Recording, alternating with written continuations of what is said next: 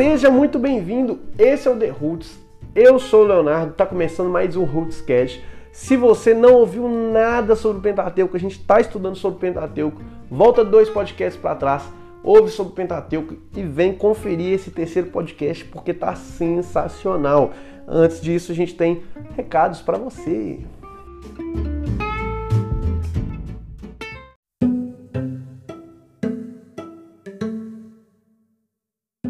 Muito bem, muito bem. Ó, o primeiro recado que eu tenho para vocês é o seguinte. Na verdade, não é um recado, é pedir desculpa, porque uma parte do nosso último podcast ficou com um pequeno problema no áudio. Sei que não atrapalhou 100%, deu para ouvir, só que ficou com esse probleminha aí. Gostaria de pedir desculpa, falar que a gente está melhorando, a gente está caminhando para uma excelência incrível aí no nosso podcast, mas alguns erros estão ficando pelo caminho. Espero que isso não volte a acontecer em hipótese alguma. Então, você que ouviu o nosso último podcast, queria te pedir desculpa por esse erro que a gente deixou passar aí, tá bom? E aí eu gostaria de lembrar você também para estar tá curtindo o nosso vídeo aqui, se você estiver vindo no YouTube, é, se você estiver no Spotify também, você compartilha o nosso vídeo, compartilha o nosso podcast. Acho que vai ser bacana, a gente vai aprender junto. Então, esse é um recado importantíssimo. Compartilha, cara, compartilha. Deixa um like aí. É, dá uma curtida aí no, no Spotify, sei que tem como aí. É, coloca para seguir o nosso Rootscast aí no Spotify. Hum, é, se inscreve no canal, acho que vai ser bom demais. Eu tenho certeza que vai gostar dos próximos conteúdos que estão vindo por aí, hein?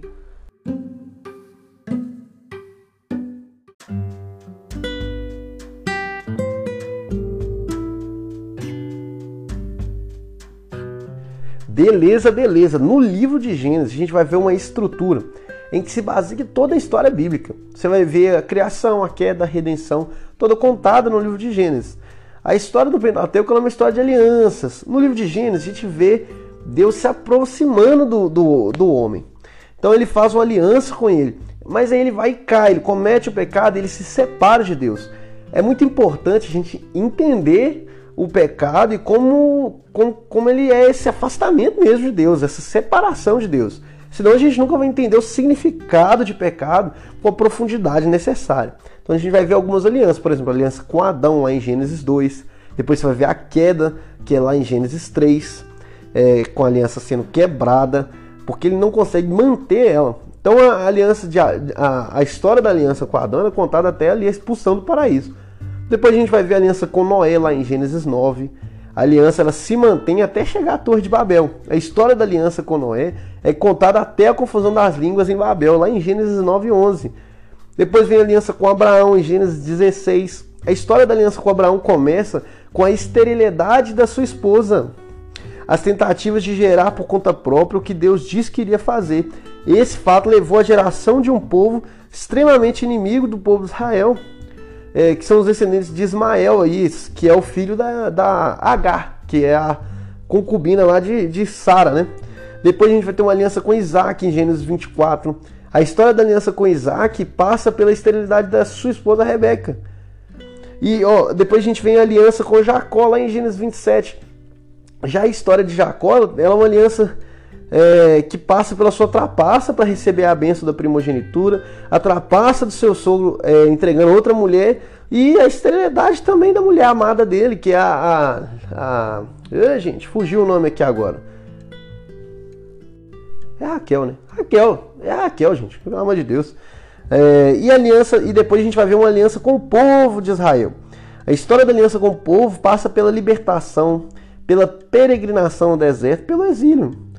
É, e apesar de Deus ele estabelecer uma aliança com seu povo, ele mostra que existe uma incapacidade da parte do homem. É uma fragilidade mesmo, uma limitação humana de prosseguir com a aliança. E a gente vê que Deus é quem sustenta, é, é quem sustenta essa aliança o tempo todo. Ao longo de todas essas narrativas, apesar do fracasso humano, Deus sustenta essas alianças com graça e misericórdia. É Jesus quem vai resolver esse problema da fragilidade humana a essência da nova aliança já está desenhada ali. Antes mesmo do ser humano se dar conta disso. O papel de Israel era trazer o Messias à luz através da mulher. Então a gente é, pega essa história e a gente começa a ver que desde Gênesis Deus já estava criando ali um padrão de criação, queda e redenção.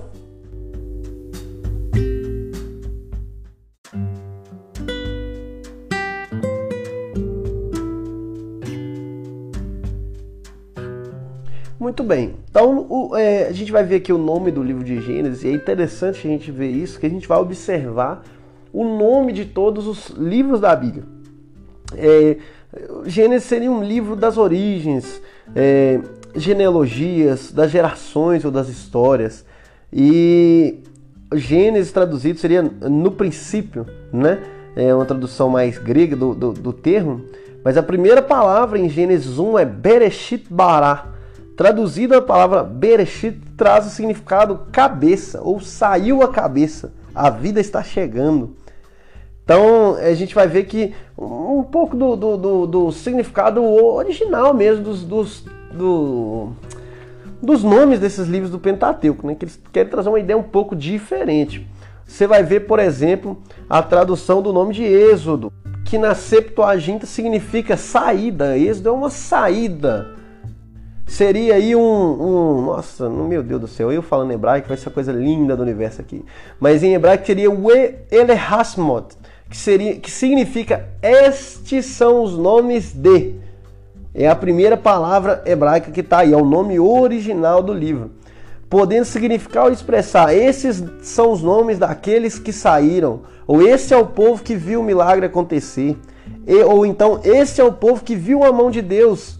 Lá em Gênesis 46, 8, apresenta o significado do nome do livro. O livro se ocupa em estabelecer uma relação pessoal com aqueles que viram a mão de Deus agir, trazendo a libertação para o povo. E fazendo um parênteses na história, a gente chega a José. O, o, o Egito estava sob a dominação dos Ixos, né, um povo asiático ali que invadiu a região oriental do delta do, do Nilo durante a 12ª dinastia do Egito. Então a gente vai ver aí o Sekner ou Sebekneferu, nome difícil pra caramba, mas é o faraó egípcio que ele expulsa aí os Ixos e nesse processo de recuperar a soberania egípcia, é que se enquadra o faraó que não conhece a José, a Moses, e a aliança firmada com ele pelo seu antepassado. Com a morte do faraó Sekneri, é, que foi ali aproximadamente 1780 a.C., sobe ao poder a Moses, aproximadamente aí em 1570, então passou muito tempo, o qual termina essa expulsão dos ricos. Essa nova geração de governança egípcia, ela não conhecia a língua nem o povo de Deus. E nessa reconstrução e retomada do Império Egípcio, começa a escravidão do povo de Israel. A Moses ele reconquista a soberania egípcia e Tutmoses a expande. A Moses e Tutmoses. A raiz Moses tem a ver com liderança, líder de Tut. A expressão Moses era muito utilizada para identificar o líder. Então aqui a gente vai ver a história aí da princesa Hatshepsut, que é a que adotou Moisés. Ela era filha de Tutmoses I e da rainha Armose. Era comum é, nas famílias reais do Egito Antigo é, se casar com parentes. Né? Então ela se casa com seu meio-irmão, Tutmoses II, que tinha um filho de outra mulher. O nome dele era Tutmoses III. Então quando Tutmoses II ele morre, o seu filho foi nomeado para o trono, mas é, a irmã vai e se torna regente, porque o herdeiro era uma criança. Então os dois governam aí juntos até 1473 a.C. E aí ela se declara uma faraó e ela tinha autoridade fora do comum. E essa informação é importante dela ter é, uma autoridade fora do comum, porque ninguém usaria contra a ordem de um faraó, muito menos uma mulher, já que no Egito Antigo uma mulher, criança e o jumento têm o mesmo valor, ou seja, em um. Então, após a morte da princesa que virou faraó, Tutmoses III ele se torna o faraó. E mais tarde, o seu filho, é, que é conhecido aí como Amenhotep II ou Amenof II, é o faraó do Êxodo, que discute com Moisés e Arão a libertação do povo israelita.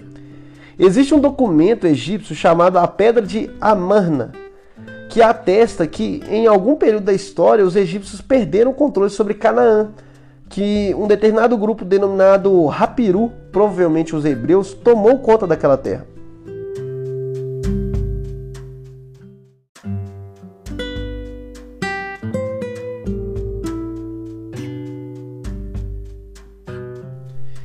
Gente vai ter aí, é, em 1887, achado um depósito de tabletes de argila em escrita cuneiforme, que é a pedra de Amarna, em Cairo, no Egito contendo uma correspondência diplomática entre o faraó Amenófis III e IV com os reis da cidade da Ásia Ocidental, incluindo ali a Síria e a Palestina. O rei de Jerusalém, que chamava Abdi-Reba, ele envia as cartas a Amarna, no Egito, pedindo ao faraó ajuda contra os Rapiru, que estavam ali invadindo Canaã. Essa carta ela data aí do século 14 a.C. E o termo Rapiru ele se refere aos hebreus que estavam conquistando as terras de Canaã. Então também vai ter a descoberta de um diário egípcio chamado Ipuer, em 1820, lá no Egito. Ele foi levado para o museu da Universidade de Leiden, na Holanda, onde ainda está lá ainda.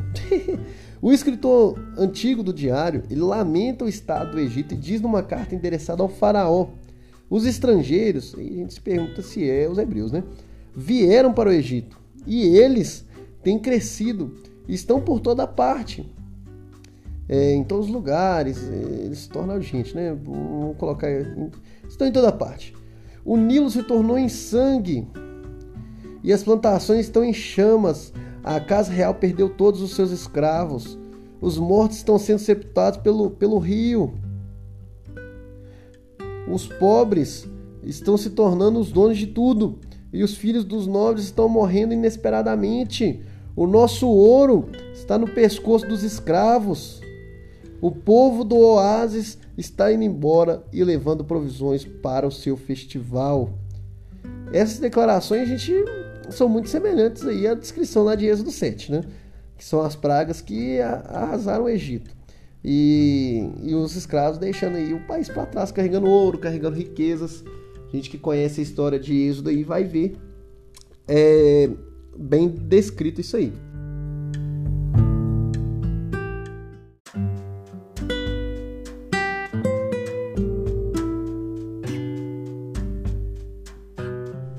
Agora a gente vê um pouco sobre o livro de Levítico. Levítico a gente nunca nem é, pesquisa muito significado, né? A gente vê lá Levítico, a gente lembra dos levitas e fala, é isso aí, né? deve ser exatamente isso aí. Mas a gente vai ter aí a primeira palavra em hebraico também. Você vai ver que os livros, os livros geralmente têm essa primeira palavra e é o nome do livro.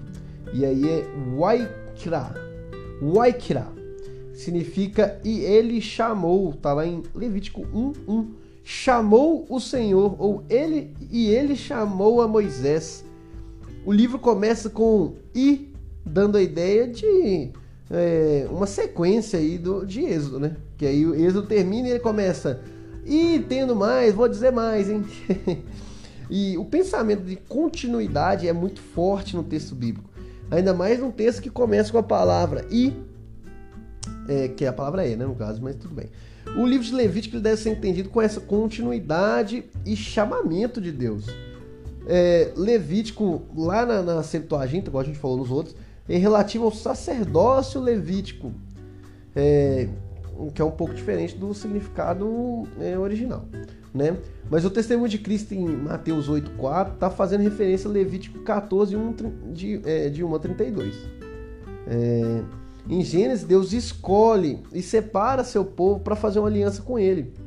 Em Êxodo, Deus liberta esse povo. E em Levítico, Deus chama esse povo para adoração em santidade. Isso aí você pode conferir lá, tipo Efésios 1, 3 e 4.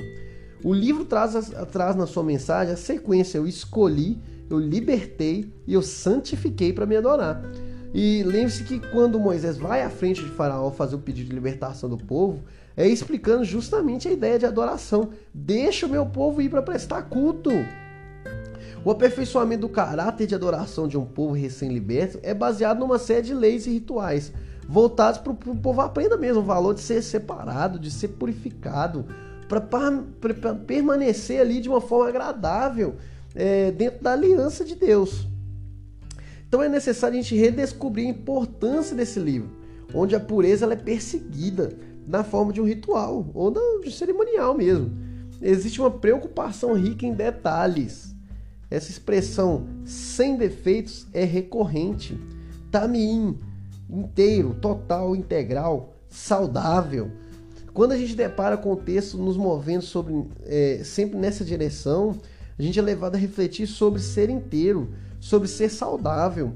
E o nosso compromisso em Deus é de caminhar nessa direção. Então, é, eu separo do livro de Levítico ali algumas outras expressões que nos ajudam nessa reflexão.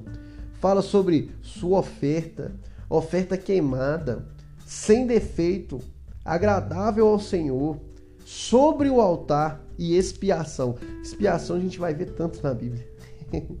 Essas expressões elas nos revelam a importância da santidade, que não é uma opção para o povo, mas é uma necessidade. O povo da aliança, ele precisa ser necessariamente santo, ele precisa ser santo. Observar o caminho cerimonial em Levítico é olhar para Cristo, é olhar para o sacrifício de Cristo, que nessa nova aliança não mudou e sim conserva o seu objetivo, que é separar para si um povo santo, um povo que adora. O livro de Hebreus, lá no capítulo 7, diz que a lei não aperfeiçoa. Nós somos aperfeiçoados por Cristo. Sendo assim, o livro de Levítico ele nos aponta que a obediência a Cristo, a vida de Cristo, o sacrifício de Cristo é que nos aperfeiçoa. E é isso que a gente precisa aprender a olhar nesse livro. Tão evitado por. Gente, Levítico, a gente não lê Levítico, a gente, gente pula, a gente tá ali na Bíblia toda, a gente lá. Gênesis, Êxodo, do Pananã, Pananã, Pananã, Pananã. Hum, vamos ver se eu leio. É, vou ler um pouco de Deuteronômio, depois eu penso se eu leio o Reis, e aí eu pulo pro Novo Testamento. A gente não lê, a gente a gente passa para esse livro e a gente deve enxergar a obediência a Cristo, a vida de Cristo, o sacrifício de Cristo por trás da cerimônia de purificação. Então esse livro é um livro muito importante. Eu te convido a não deixar esse livro passar na sua frente sem você ler. Então nesse momento da história, os hebreus, eles têm que confiar na lei para serem santificados. Agora, enquanto cristãos, a gente deve olhar para esse livro com a mesma seriedade, dando a mesma importância, mas entendendo que agora nós somos aperfeiçoados pela vida de Cristo, pelo sacrifício de Cristo, não pela lei. Então a essência do livro de Levítico é a santificação. E está afirmado lá em Levítico 1.1. É a mensagem central do livro de Levítico. Ele pode ser resumido em, em lá em Levítico 20, é, do 7 e 8. Quando a gente lê lá em Hebreus 7 ou em Efésios 1, a gente entende os versos 7 e 8 do Levítico 20. O livro de Levítico ele pode ser realmente edificante se a gente entender o seu real significado. E qual que é o significado de Levítico? Deus te chama para ser santo. E ele chamou a Moisés. E chamou o Senhor a Moisés. E nessa, e nessa tarde, eu estou gravando à tarde. Se você estiver ouvindo em outro horário, é isso aí. Então, ó, e chamou o Senhor a Leonardo e chamou o Senhor a quem estiver ouvindo. Gente, deixa eu falar um negócio com vocês. Não deixe passar esse livro. Esse livro fala sobre santificação. Esse livro fala sobre aliança. E esse livro é bastante curioso, pois é muitas vezes evitado, né? E dificilmente a gente vai ver pessoas lendo esse livro por não compreender o que o livro de Levítico tem a ver com a vida espiritual dela. E a essência do livro de Levítico é a santificação. É o texto onde mais aparece em toda a Bíblia a voz de Deus. Isto é, é o povo, é o livro que mais aparece Deus falando. Então nesse livro a gente vê muito rigor, é muito ritual que leva à purificação do povo. Então é, é, a gente vai ver a relação dos sacrifícios pelos pecados, as ofertas, as leis de purificação, as leis de relacionamento conjugal, as leis sobre o cuidado com o corpo, todos esses, esses rituais tinham um objetivo de purificação. Então, até hoje, esse livro é muito importante para o judeu no aspecto de purificação. Então, é importante a gente pensar no culto, né, na adoração a Deus, como um encontro com Deus, onde a gente chega a presença dele, nos deixa ser mold... né, deixa o nosso caráter ser moldado mesmo. O nosso culto é o lugar onde estão levando a sério a santificação. Né? Onde o sangue de Jesus Cristo ele purifica a nossa consciência.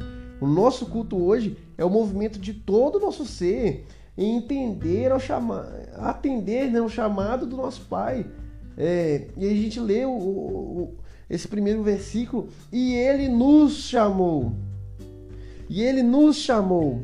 O Aikha. E ele nos chamou. Lembre-se disso, lembre-se disso. Ele nos chamou para santidade. A palavra adorar no original hebraico tem o sentido de alguém estar curvado em sinal de referência, é beijando a mão. A gente pode pensar, o culto que estamos prestando é de gratidão, é de elogio a Deus. É, é, as canções que a gente canta na igreja é, são cristocêntricas. É, é, sobre o que ele fez, o que ele, ou, ou o que ele faz, ou é, ou é sobre quem ele é? Eu estou levando o meu processo de santificação a sério? É, ou eu, estou sendo alguém que está tá cagando para isso? Você me desculpa o termo, mas ah, será que eu estou cagando para isso? Será que Jesus precisa ser o, Jesus ele precisa ser o centro do nosso culto? Santidade precisa ser um desejo do nosso coração.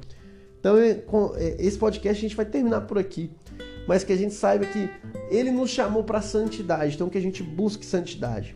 Sabe? Você vai perceber que o, o, o Gênesis está falando sobre aí o remédio de Deus para a ruína do homem. Êxodo está falando de uma resposta de Deus para o homem. E, e, Levítico vem com a provisão para a necessidade do homem. é uma coisa maravilhosa. Uma coisa maravilhosa. Você vê em Gênesis o problema do pecado.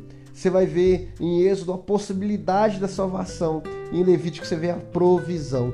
Então, gente, até aqui você vê como é que é muito profundo o Pentateuco. Então, continua aí. Deixa o seu like, compartilha esse podcast. E eu vou te dizer, o próximo a gente vai falar sobre números do Deuteronômio e vem muita coisa boa por aí. Então fica conectado no Rootscast. Não desconecta do Rootscast que vai vir muita coisa boa por aí. Então, lembre-se disso e ele nos chamou para santidade. Levítico 1:1.